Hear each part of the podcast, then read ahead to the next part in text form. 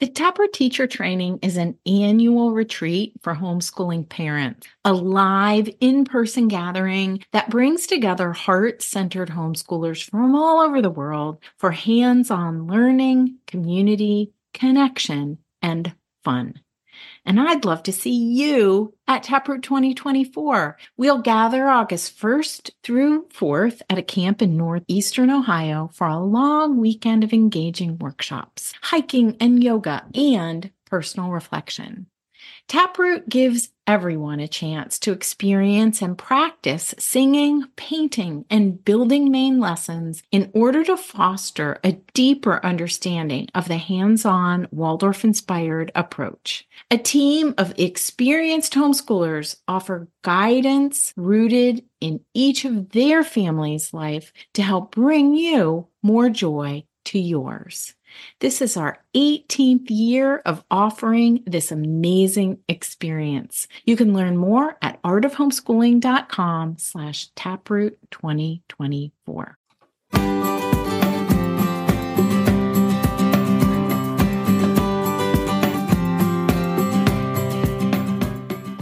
You're listening to the Art of Homeschooling podcast, where we help parents cultivate creativity and connection at home. I'm your host, Jean Miller, and here on this podcast, you'll find stories and inspiration to bring you the confidence you need to make homeschooling work for your family. Let's begin.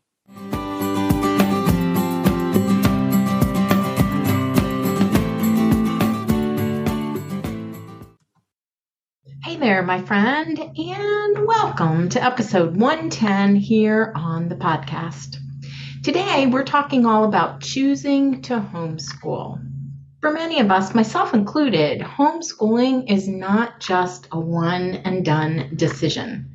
We get opportunities to choose the best educational setting for each of our kiddos over and over again on our parenting journey two of my three kids went to school for a bit too. Our oldest went to private school in eighth grade and then to public high school for four years. Our youngest went to private school for part of first grade, one year when I was really sick. Overall, though, we have mostly homeschooled. And here are a few stories of what choosing homeschooling has looked like for me and my family so that you can get a sense of how this might play out in your life. First of all, I never expected to homeschool three kids for 25 years of my life, but I did, and it ended up being such a beautiful and enriching experience. I never could have imagined all the benefits we also have had that experience of both public and private school at a few points along the way, as I've mentioned. So, let me give you a little backstory. I started my teaching career as a high school English teacher. With a Master of Arts in Teaching, I wanted to make a difference in, in children's lives as a classroom teacher. When our own kids came along, I then had the dream of teaching at the local public school and where my kids would go and spending summers with my family. When our oldest was preschool age, I went to visit and observe a few programs nearby. I had read this great article by a teacher suggesting that when visiting a preschool or really any school, look for a child like yours and see how the teacher interacts with him or her. So that's exactly what I did. And guess what? That child was a little boy who was happy but out of sync with the rest of the kiddos. He was still playing with in the play kitchen when it was time to sit on the rug for circle time. By the time he got uh, over to the rug, the teacher was rounding everybody up to go outside. Needless to say, the teacher was annoyed with this little boy and she did not hide it at all. I remember coming home and saying to my husband, Brian, this is not going to work. We need a plan B. The thing is, we had this really energetic kiddo on our hands. And I just knew that he wasn't ready for group settings yet. I also knew that those preschool teachers weren't equipped to give my son's spirit, right? His his true self what he needed. That's when our homeschooling journey began. I mean, we weren't officially homeschooling yet, but that's when the seed was planted when we chose to keep our boys home for preschool. Next came the kindergarten first grade decision.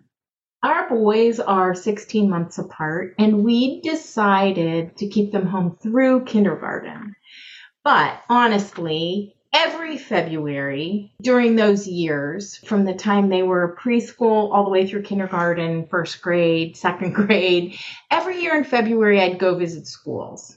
Winters here in northeastern Ohio are on the cold side. The ground is frozen, the skies are often gray, and that's when I would start to feel antsy and wonder if school might be the answer. So one year in early February, I walked to the four or five blocks to our local el- public elementary school for a visit. Here are three highlights that I want to share with you from that day.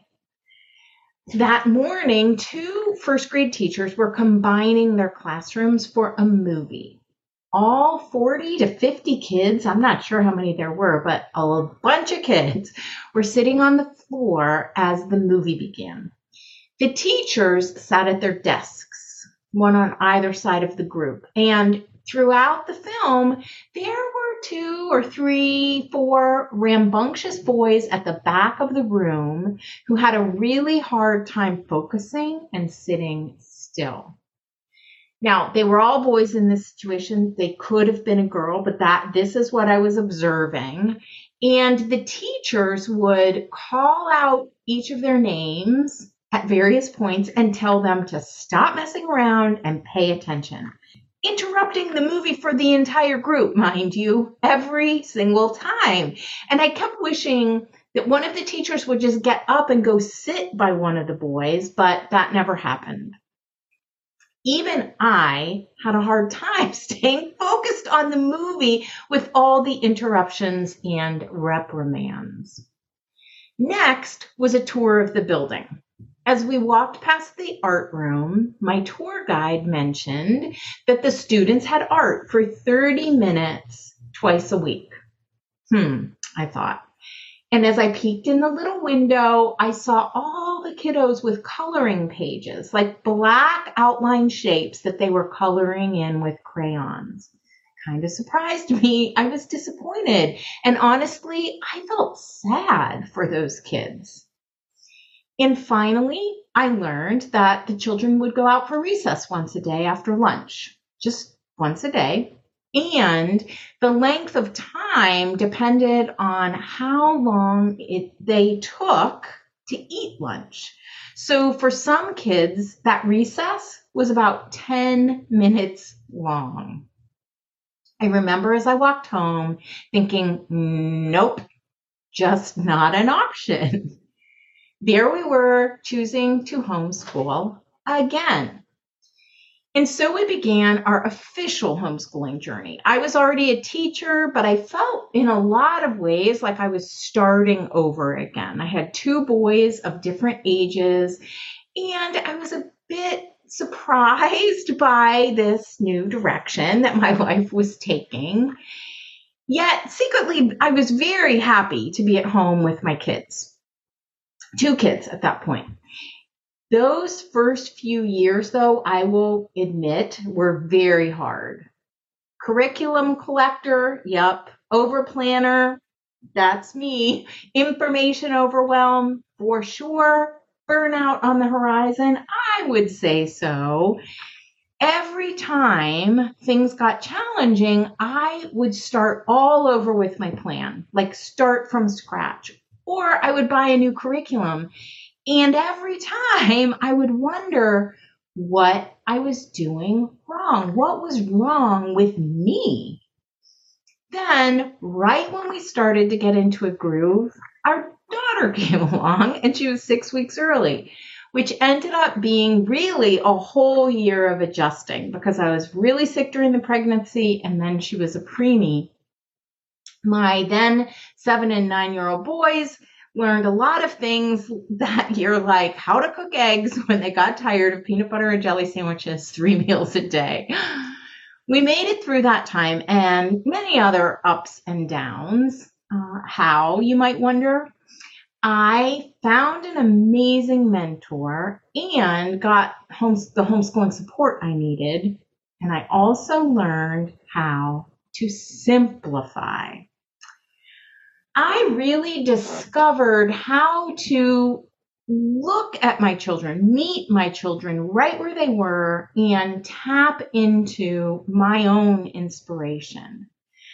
I will say it did take a lot of work around acceptance, accepting my children for who they were, accepting myself for who I am. We had so many heartwarming times. And now these three beautiful people are out in the world. They're in the adult world. They're making it. We we did it. We homeschooled. And I often say these days that I have the luxury of hindsight now seeing your children blossom into who they're meant to be is truly just a magical experience.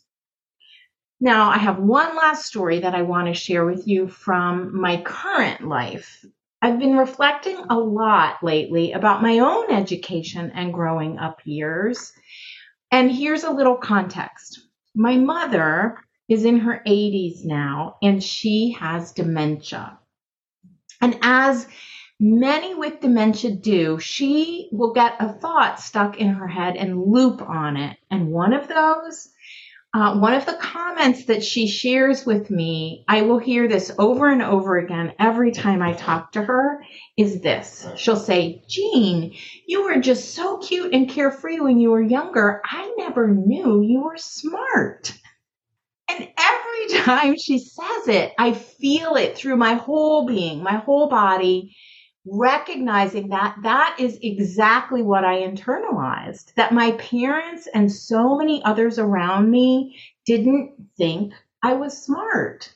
I attended public school and got by, but for the most part, I didn't really fully engage with the learning. Most days, I was just trying to make it through the boredom until it was time for my after school sport of the season, soccer or tennis, running track.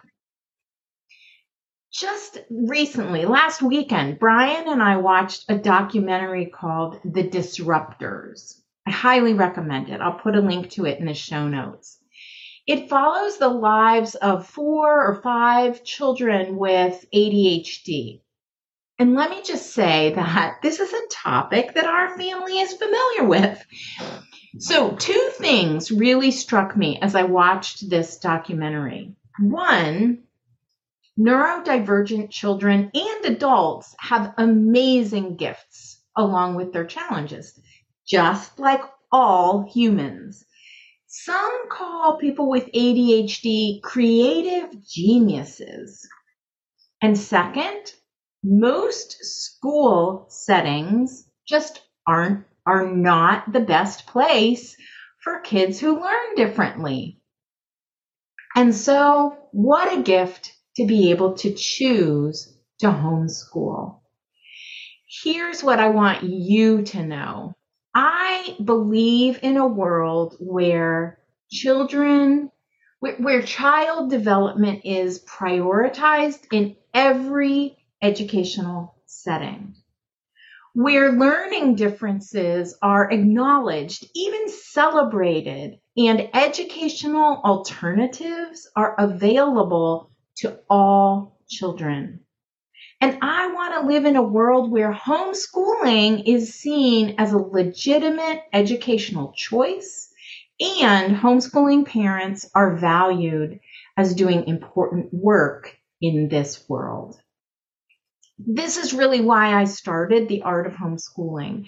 After helping local homeschooling friends find ways for homeschooling to work for their families, after I figured it out myself, I wanted to help homeschooling parents everywhere to simplify and find joy in the journey. What's unique, I think, about Art of Homeschooling is we're not offering you another curriculum to buy. I've come to the conclusion that there's no open and go cookie cutter way to do any of the styles of homeschooling.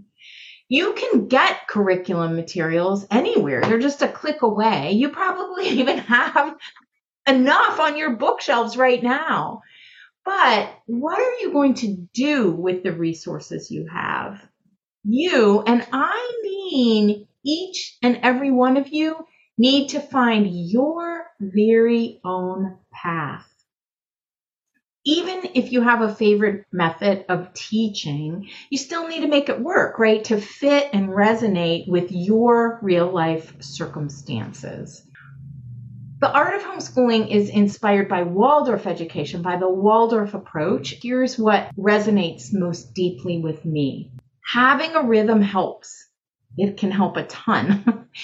the stages of child development are important to consider when bringing lessons. The arts and hands on learning make the content more fun and more memorable.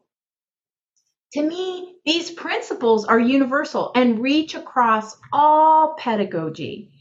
So I'm happy to sprinkle in Waldorf insights into everything that I do the mentoring, the membership community, all the courses that I offer. And I really believe it's important to recognize that we can let go of the dogma, right? There's no one right way to homeschool or to educate children. And you, I see you. I know what it's like to choose the homeschooling path, to fumble and stumble, but then to pick yourself back up and find your way. Because there is always a way. Homeschooling can be simple, inspiring, and doable. It can be aligned with your values and hopes and dreams for your family. That's my mission, and I'm here to help you whenever you need it. Thanks for tuning in today. If you're looking for some homeschooling support, I offer a starter bundle called the Homeschool Simplicity Bundle. And I also have a membership community inspired at home for homeschoolers from all over the world. You can find links to these resources and others mentioned in this episode in the show notes, which you'll find at artofhomeschooling.com slash episode 110. Have a great week, and I'll see you on the next episode of the Art of Homeschooling podcast. That's all for today, my friend. But here's what I want you to remember rather than perfection, let's focus on connection. Thanks so much for listening, and I'll see you on the next episode of the Art of Homeschooling podcast.